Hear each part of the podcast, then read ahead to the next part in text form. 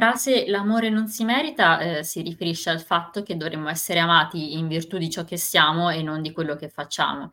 È una differenza sottile e anche abbastanza complessa da capire, perché in realtà la nostra società ci spinge molto ad identificarci con i ruoli e con gli obiettivi che riusciamo a raggiungere. Vi siete mai chiesti cosa succede quando ci concediamo il permesso di essere vulnerabili e raccontarci senza giudizio? Io sono Erika Isotta e questo è Embracing Life. Oggi abbiamo l'onore di ospitare Giada, esperta di salute mentale e psicologia, per discutere di un tema che trovo super interessante, ovvero l'amore non si merita. In un recente post, infatti, eh, ho trovato Giada così su Instagram eh, Giada ha sollevato un punto interessante sul fatto che l'affetto non è qualcosa che si merita o si deve guadagnare. Quindi, insomma, in questa conversazione approfondiremo il concetto di merito nelle relazioni e esploreremo che cosa significa davvero l'affetto e come possiamo coltivarlo nelle nostre vite. Io intanto ti do il benvenuto Giada, grazie mille per essere qui con noi. Ciao, buongiorno, grazie a te per avermi invitato. Per chi ancora non ha avuto modo di conoscerti o di incrociare il tuo profilo, ci puoi raccontare la tua storia? Sì, allora io mi chiamo Giada e sono una dottoressa laureata in psicologia clinica che sta svolgendo il suo tirocinio post laurea presso il consultorio dell'Ausla Romagna. E, ehm, a settembre terminerò il mio tirocinio, e do l'esame di Stato a dicembre, quindi spero per il prossimo anno di essere abilitata alla professione. Io ho aperto il mio spazio su Instagram in realtà nel lontano novembre 2020, quando eravamo ancora quasi in lockdown, ed è nato come uno spazio dedicato più che altro allo studio, i cosiddetti studygram che adesso girano molto su Instagram, quindi dove gli studenti danno consigli e aiuto agli altri studenti per studiare. Poi però piano piano eh, ho capito che mi stava un po' stretto solo, solo, questo argomento e quindi mi sono orientata un po' di più sulla divulgazione e sulla psicoeducazione perché mh, mhmm, mi sono resa conto, stando sui social con un profilo pubblico, che effettivamente in merito alla salute mentale c'è molta disinformazione. Eh, ci sono molte persone che non sono degli esperti, che ne parlano in toni mh, con troppa superficialità, magari con dei post solo per fare il cosiddetto acchiappa like. E, e, quindi mi sono resa conto che fare un'opera, diciamo, di appunto di divulgazione, di informazione poteva essere utile soprattutto perché, mhmm, perché i social sono mh, pieni di ragazzi giovanissimi, eh, quindi chiaramente mh, più facili, diciamo, a cadere trappola di questa disinformazione, mentre invece credo che un'educazione alla salute mentale sia importantissimo da, da portare avanti appunto sia nella giovane età, anche perché i disturbi e i disagi psicologici stanno aumentando moltissimo nei giovanissimi, quindi ecco, prima si inizia meglio è. È un punto molto interessante perché ne parlavo tra l'altro intervistando un'altra psicologa su questo, mhmm, su questo podcast e lei mi diceva proprio che adesso ovviamente si vedono tantissimi insomma psicologi, psicoterapeuti che hanno preso parola sui social e c'è stata anche una spinta diciamo dalle istituzioni, adesso non so bene se sia stato l'albo così, ma è stata incoraggiata sostanzialmente anche la divulgazione, penso sia, che sia una cosa bellissima importantissima ehm, perché come dici tu appunto eh, tutti hanno diritto di parola alla fine sui social, quindi bisogna vedere anche come viene utilizzato e chi è che effettivamente sta eh, dicendo cosa. Um, tornando appunto al lavoro che fai tu sui social e al tuo post, che insomma è un po' come ti ho trovata, quindi ben fatto perché insomma eh, arrivi oltre ovviamente quella che è la, la reach normale. Um, cosa intendi esattamente quando dici che l'amore non si merita? Allora, la frase "l'amore non si merita", ehm, si riferisce al fatto che dovremmo essere amati in virtù di ciò che siamo e non di quello che facciamo. È una differenza sottile e anche abbastanza complessa da capire, perché in realtà la nostra società ci spinge molto ad identificarci con i ruoli e con gli obiettivi che riusciamo a raggiungere. Ehm, quindi tendiamo ad identificarci molto con ciò che facciamo, ehm, concretamente, piuttosto che con quello che siamo, con la nostra essenza di persone. E, fin da piccoli appunto siamo spinti eh, costantemente diciamo verso gli obiettivi che siano accademici, che siano estetici, che siano sportivi e, ehm, e, a volte tra l'altro c'è anche una tendenza da parte dei genitori, quindi nell'educazione proprio casalinga, a trasmettere il messaggio del ti voglio bene eh, solo se ti comporti bene.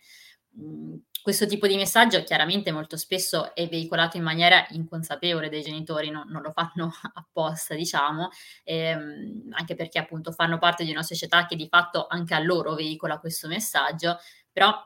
è molto pericoloso per un bambino piccolo, ehm, che ancora appunto non sa distinguere bene l'essere e il fare, perché rischia di identificarsi del tutto sul versante appunto del fare, dei comportamenti, della concretezza, assimilando quindi il, il messaggio sostanzialmente di dover essere sempre bravo e perfetto, di dover eccellere e che quindi è una credenza che poi tenderà a riproporre anche nelle relazioni, non solo in altri ambiti di vita come appunto i risultati sportivi, accademici o professionali, ma anche nelle relazioni.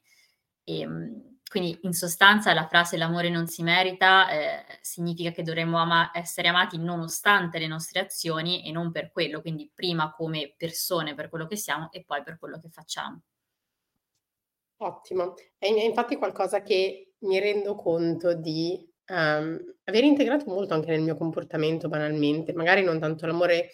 eh, si deve meritare, ma tutta una serie di connotazioni positive al valore sono collegate effettivamente a quello che è, ehm, quello che faccio, al lavoro che si ha, al lavoro che facciamo, eccetera, eccetera. Su questo podcast avevo già fatto un episodio l'anno scorso sul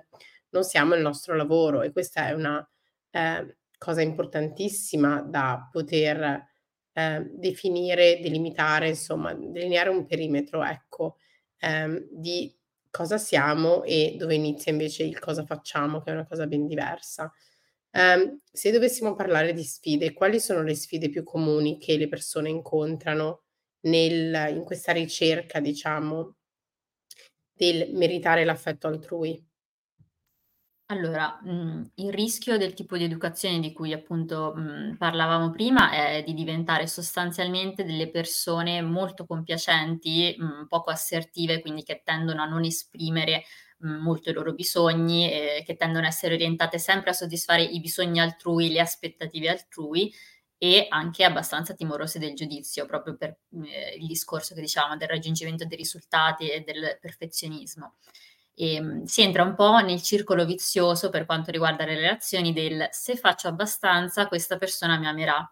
che ci espone a eh, diversi rischi. Il, il, primo fra mi, il, primo fra tutti che mi viene in mente è che si cerca appunto sempre di mettere l'altra persona al primo posto, soddisfacendo i suoi bisogni e essenzialmente ignorando o comunque mettendo in secondo piano i nostri.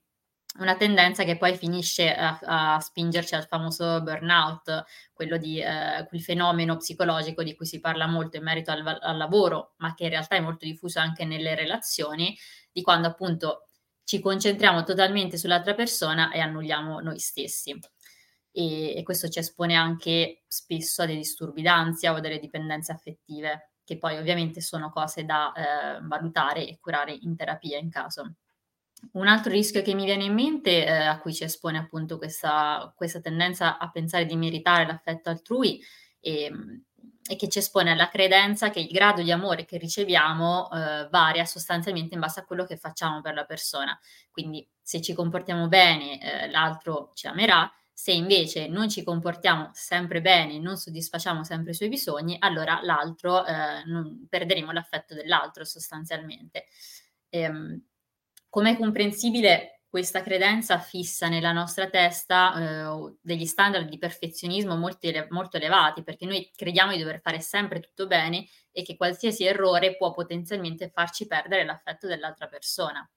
Quindi ovviamente crea un'ansia non indifferente nella relazione. Mm,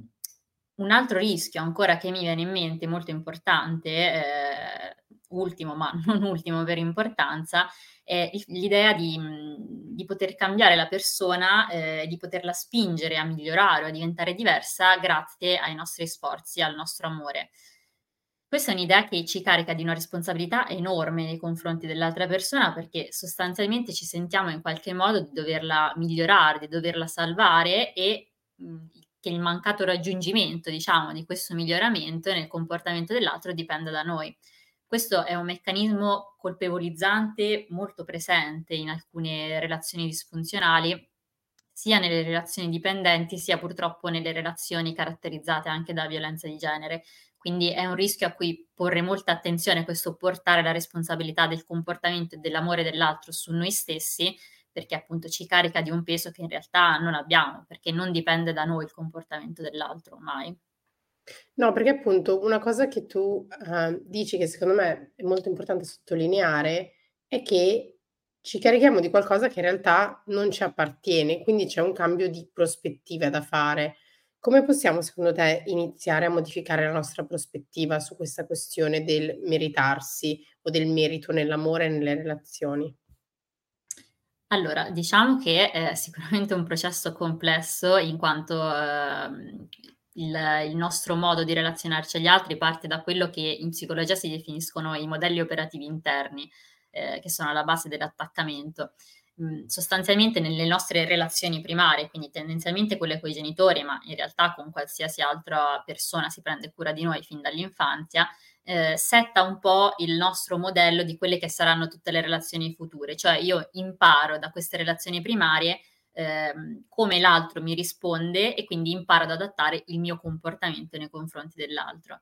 Ehm, diciamo che creano un po' le aspettative di come l'altro risponderà al mio modo di esprimere l'amore. E le aspettative ovviamente hanno un potere, mhmm, grandissimo nelle relazioni, perché immaginandoci come si comporterà l'altro a priori,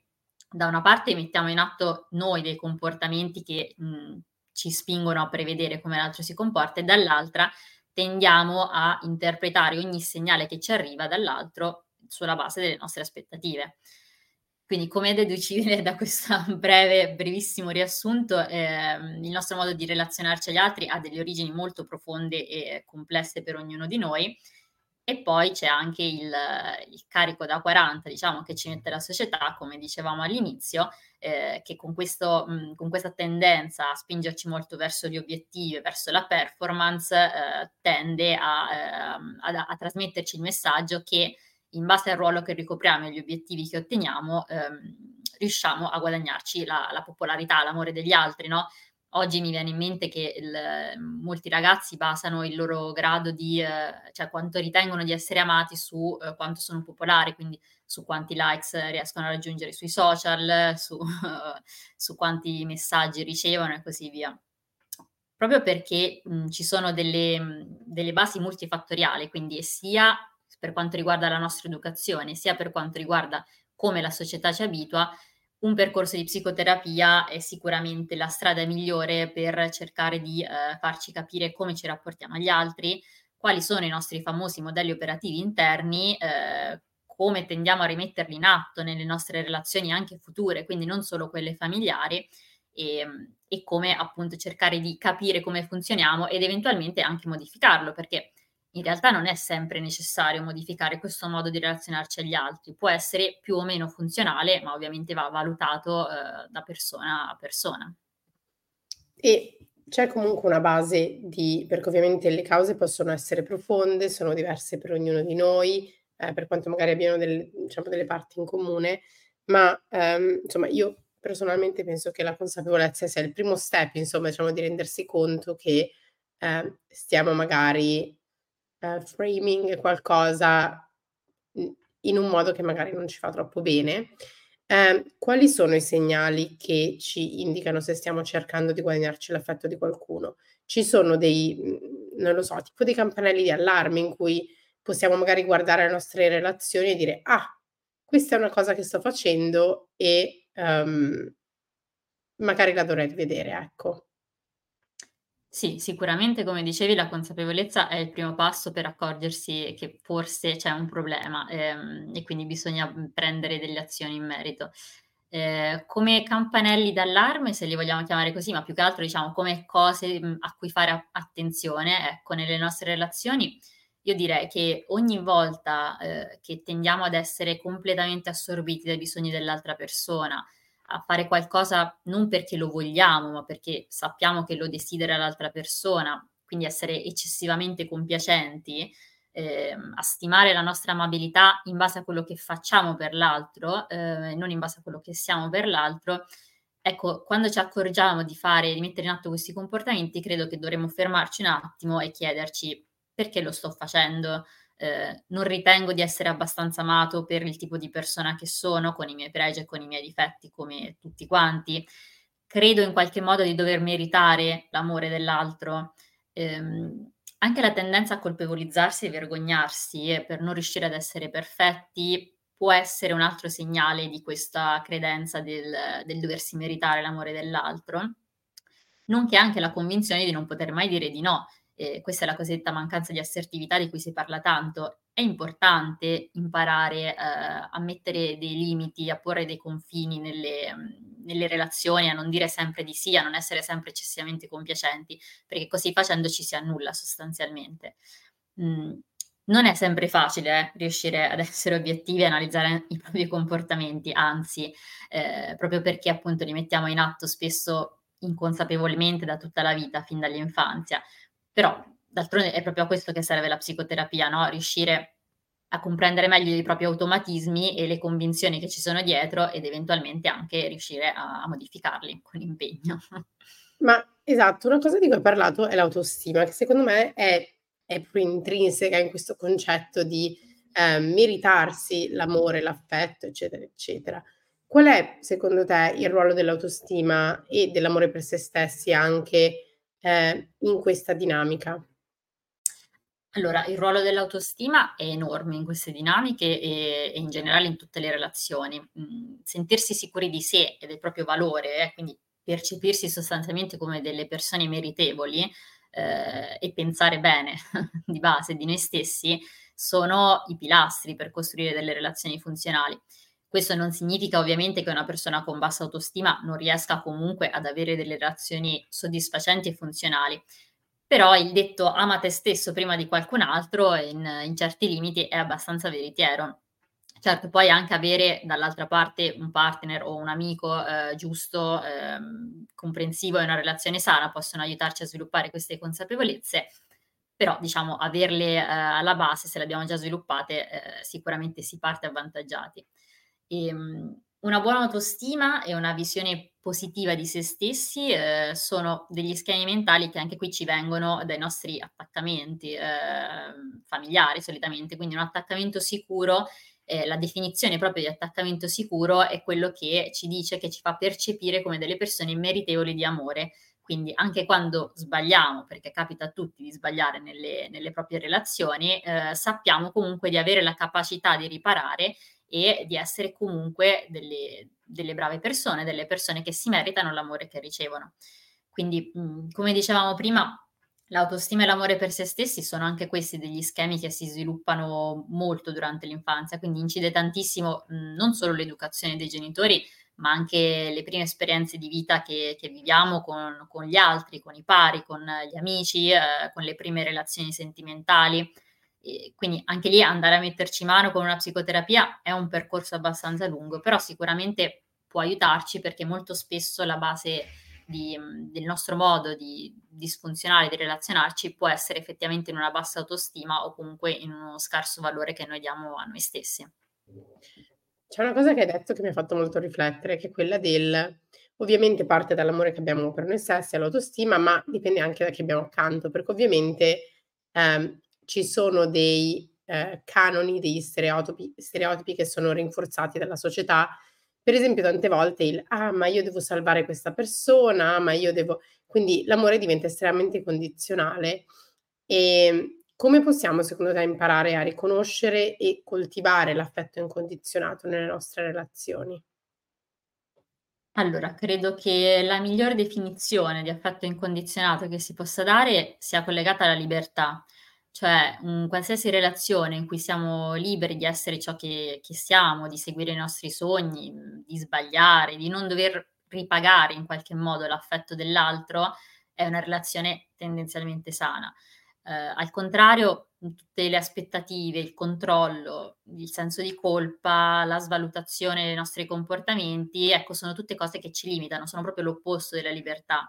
Ehm, le aspettative anche se entro certi limiti sono naturali, ci portano a comportarci spesso in modi che non vorremmo per soddisfare l'altro. Il controllo, come dice la, la parola stessa, ci impone dei divieti. Eh, il senso di colpa in alcuni casi può essere usato in maniera manipolatoria per indurci a fare qualcosa che non vorremmo, quindi ecco, questi sono tutti dei segnali in una relazione che dovrebbero farci drizzare un po' le orecchie eh, perché mh, passano il messaggio del il mio amore è condizionato a questo, il mio amore è condizionato al fatto che tu soddisfi le mie aspettative, che tu ti comporti bene, eh, che tu rispetti i limiti che io ti ho imposto. Eh, quindi direi che i segnali di un amore incondizionato sono essenzialmente essere lasciati liberi, perché chi ci lascia liberi ci sta di fatto donando la più grande manifestazione di amore possibile, ehm, dandoci un messaggio ben preciso che è sì, quello che vuoi essere, non mi devi niente, non devi essere niente di più di quello che sei per meritare il, il mio amore. Ti amo per ciò che sei e non per ciò che fai, appunto. Io penso che questa sia una bellissima conclusione del, del nostro episodio dell'amore non si merita. Eh, ti ringrazio per essere stata qui con noi e aver condiviso ehm, la tua esperienza. Per chi ancora non ti conosce, dove possiamo trovarti? Il mio profilo Instagram privato è quello che risponde al mio nome, quindi già da Silenzi con due i alla fine. E invece il mio profilo pubblico, dove faccio divulgazioni appunto su tutti questi temi della psicologia e della salute mentale, è Psicologiada, psicolo.giada. Al momento poi, come dicevo, sto finendo il mio tirocinio post laurea, quindi spero che presto, appena sarò abilitata, potrò essere trovata anche magari su qualche associazione o cooperativa sul, sul territorio. Questo magari poi se qualcuno inizia a seguirmi verrà aggiornato in, in divenire su, su dove finirò, insomma. Bene, grazie ancora Giada per essere stata qui con noi. Grazie a te per avermi invitato.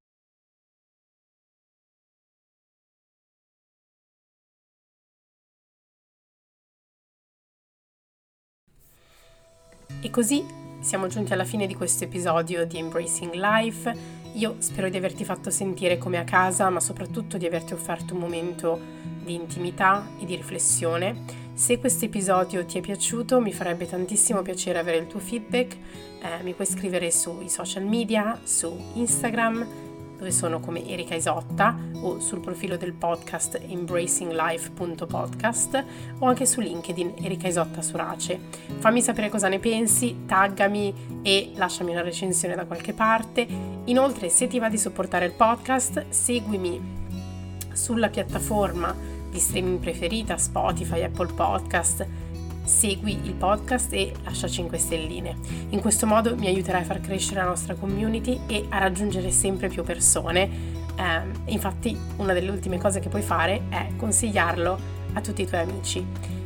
Inoltre chi è interessato a collaborazioni o sponsorizzazioni eh, ci puoi anche contattare sui nostri social media. Quindi grazie ancora per averci ascoltato, ci vediamo al prossimo episodio di Embracing Life.